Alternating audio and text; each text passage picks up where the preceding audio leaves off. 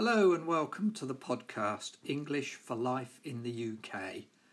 This podcast is for those people who want to improve their English by listening to different subjects being talked about in a natural way by a range of different English speakers, and at the same time to learn more about life in this country. For new listeners, and a reminder for old listeners, we choose some of our topics from the subjects which are covered in the official government guide to becoming a British citizen. And a number of these are historical ones.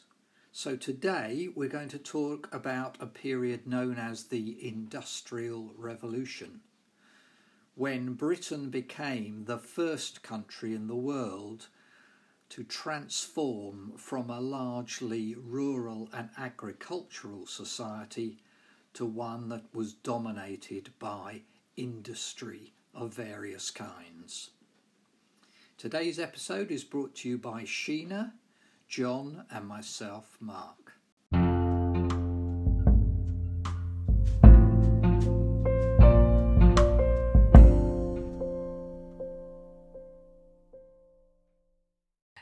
Well, hello, Mark and John. Nice hello, Sheena. You. Nice to see you again.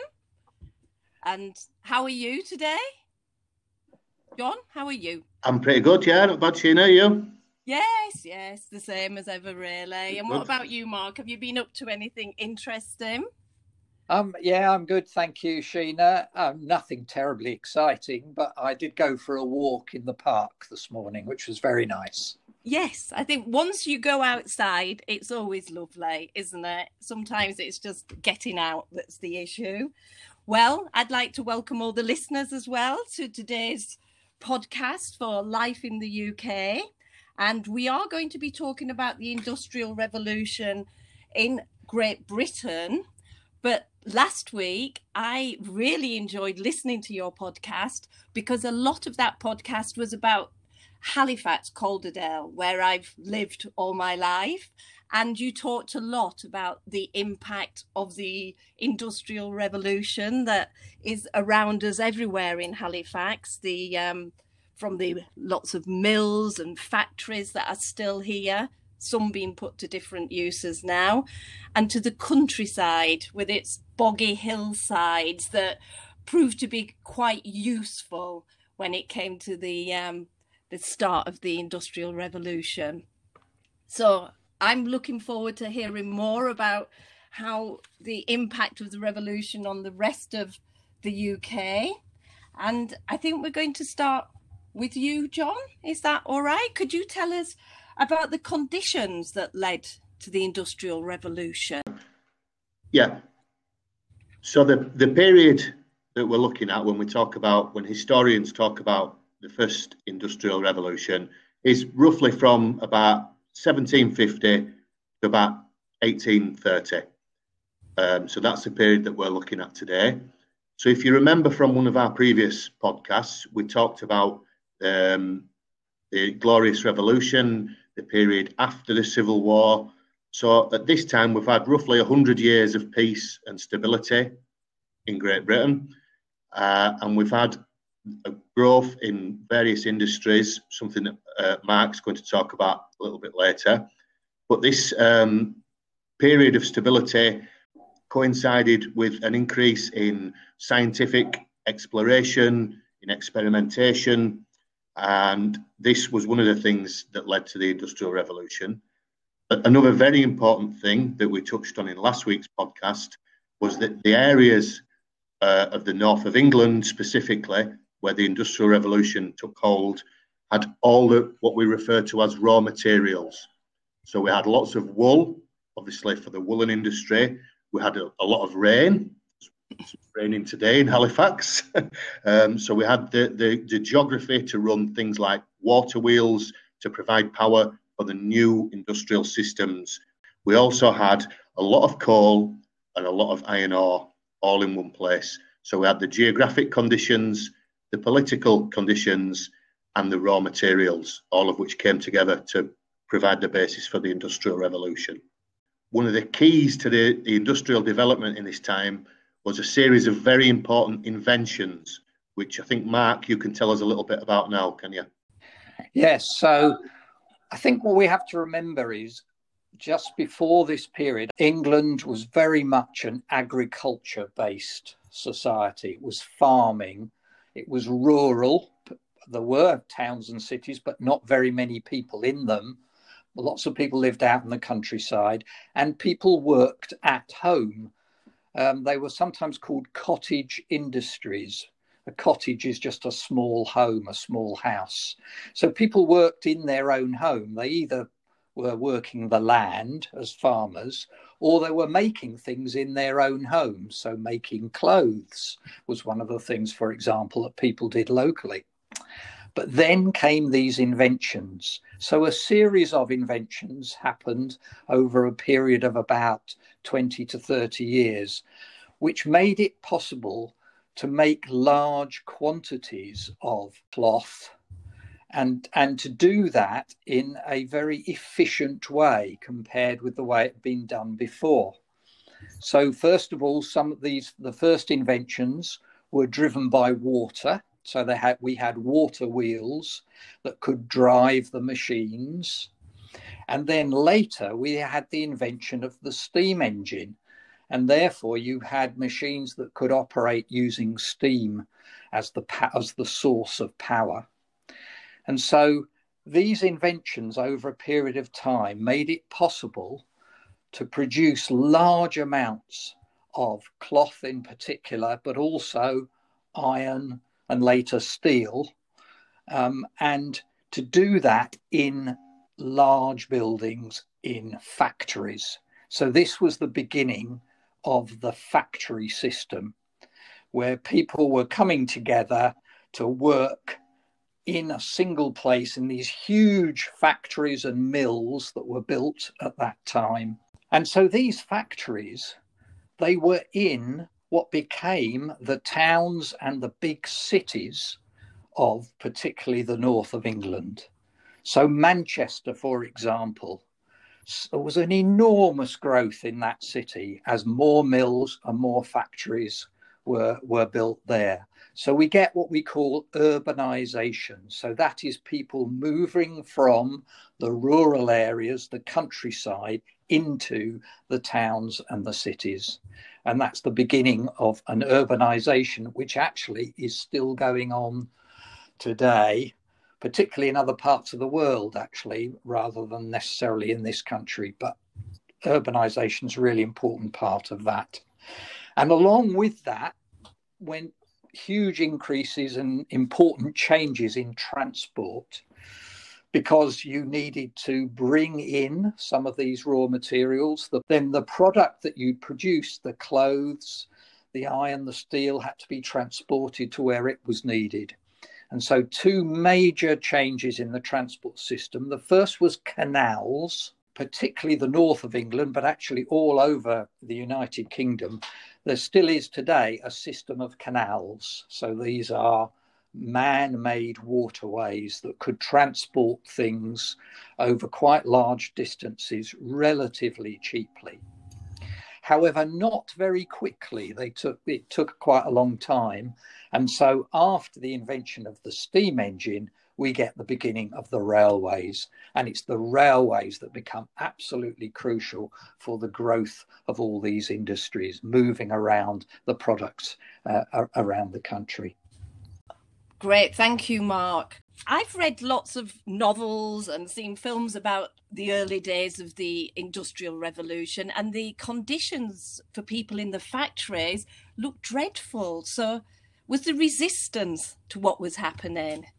Well, just uh, from what Mark's talking about there, Sheena, in terms of the uh, uh, what we referred to as urbanisation, a huge change in uh, in the makeup of the country, of how people live their lives, uh, and in the population numbers itself. So from the, the late 1700s until 1810, Britain went from a nation of 5 million to 10 million people.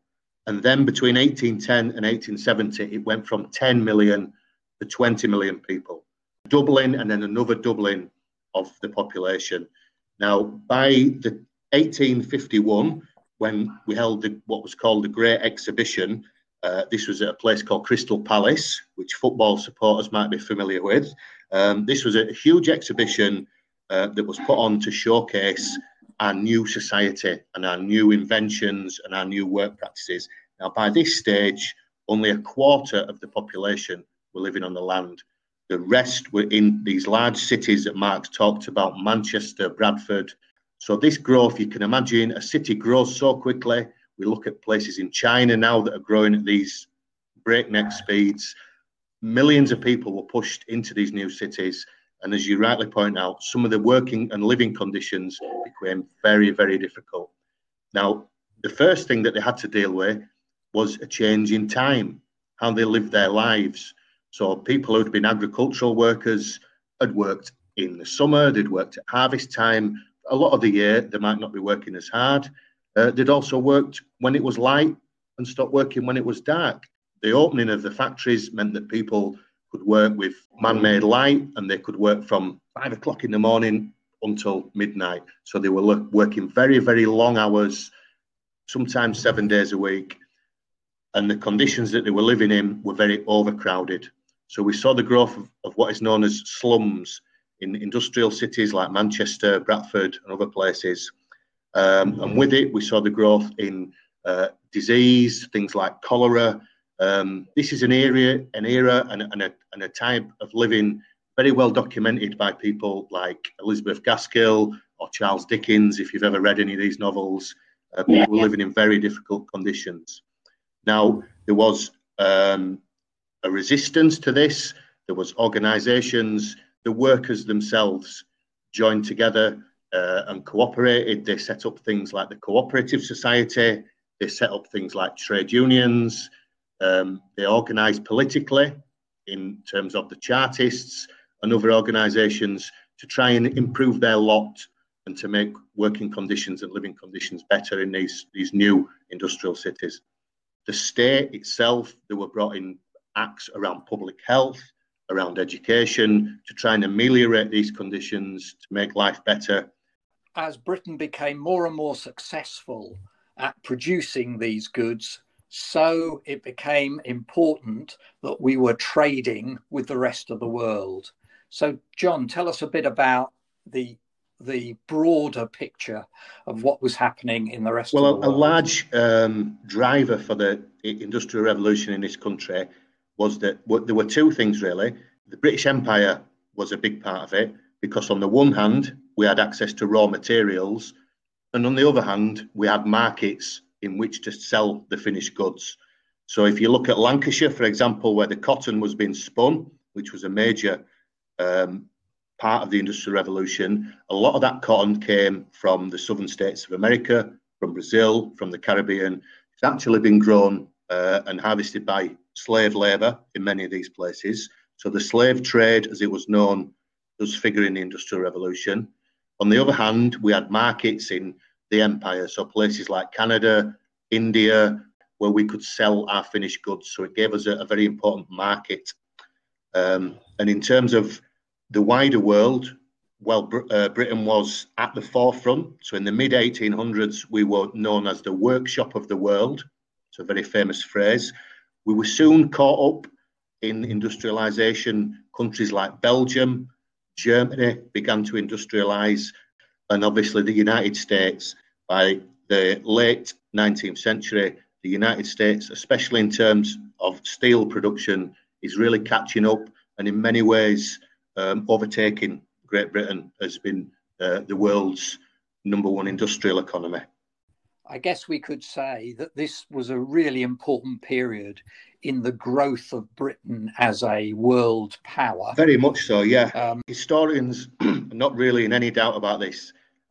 This era in history is, uh, as I say, is the birth of the modern industry, the modern political world as we know it today.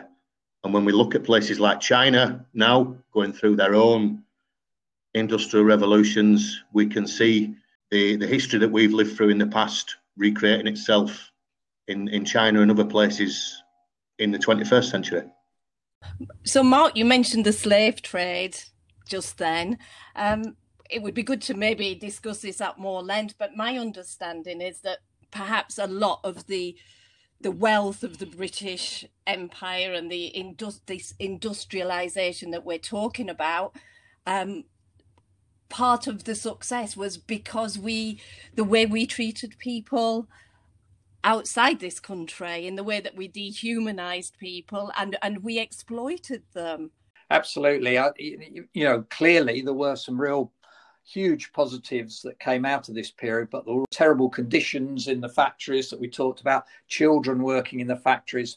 Almost certainly the worst part of the lot has to be the slave trade, where hundreds of thousands of uh, black people were um, taken from their homelands, put into slavery, and treated in, in the harshest way for hundreds of years. And, and much of the, uh, of the riches uh, that came out of um, the the Industrial Revolution and the and the British Empire was built on the back of the of the horrendous treatments that we did to uh, those black people who were enslaved. I think that's very interesting that what you point out there, Mark. There's there's quite um, an intense debate at the moment in the news in the United Kingdom.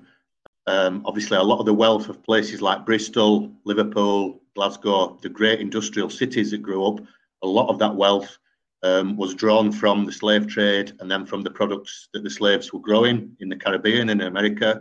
So there's a debate now about um, a lot of the street names, a lot of the statues in these places, about whether we should look at them perhaps in a different light now.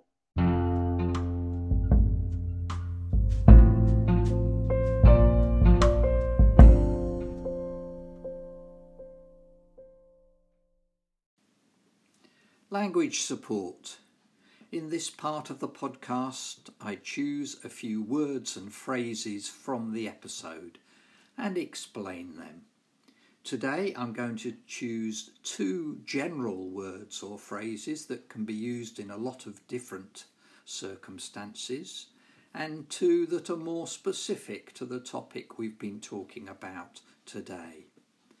So, the first general one is the phrase at breakneck speed. John used this to describe the way in which cities were rapidly expanding, getting larger over a very short period of time. And the phrase at breakneck speed simply means moving very fast, something happening very rapidly. In this case, the expansion of the cities. The second is the phrase to showcase something. John talked about the great exhibition that was held in which we were showcasing the inventions, the changes that were happening in British society at that time. So to showcase something is to display it, to show it off to somebody else in this case, actually in an exhibition. But you can showcase ideas, you can showcase uh, machinery or inventions in a range of different ways. In the more specific phrases, the first one is the slums. Now, John talked a bit about the slums, but just to make sure you understand, this is about housing that is in very poor condition. Because lots of people were arriving in the cities uh, to work in the factories all at once, there wasn't the housing for them, so houses were built very quickly, very poorly, without proper facilities like running water and electricity in some cases. So these this was very poor housing, housing in very poor conditions, and they are known as slums. And then finally, the phrase raw materials was used a few times in this episode. Now, the raw materials are the materials you start with when you're going to make something else. So they are the basic starting point for producing things. And in this case, during the Industrial Revolution, the main raw materials were things like wool from the sheep, cotton from the plants, iron ore, which was found in the ground, wood, and coal. So, those are all examples of raw materials, materials that were used to then produce other things. That's it. I hope you found this episode useful, and we'll be back again with you very soon.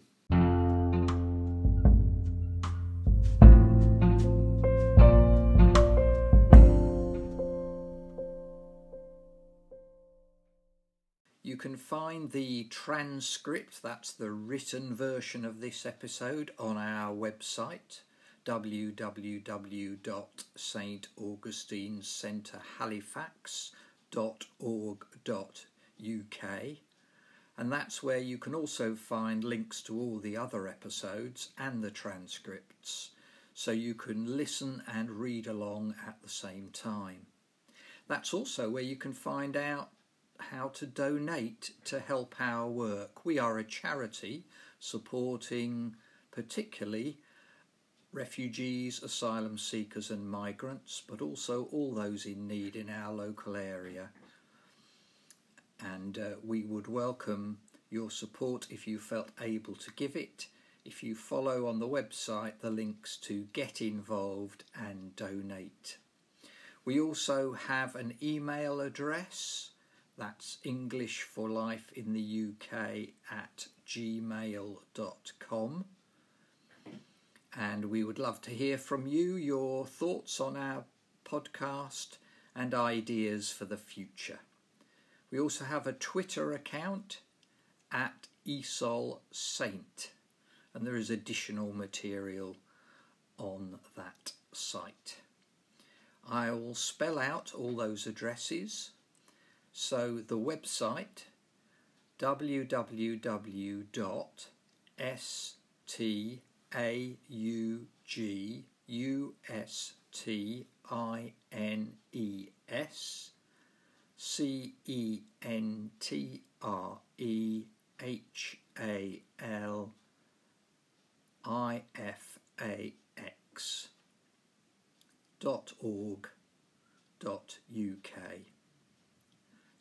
That's the website.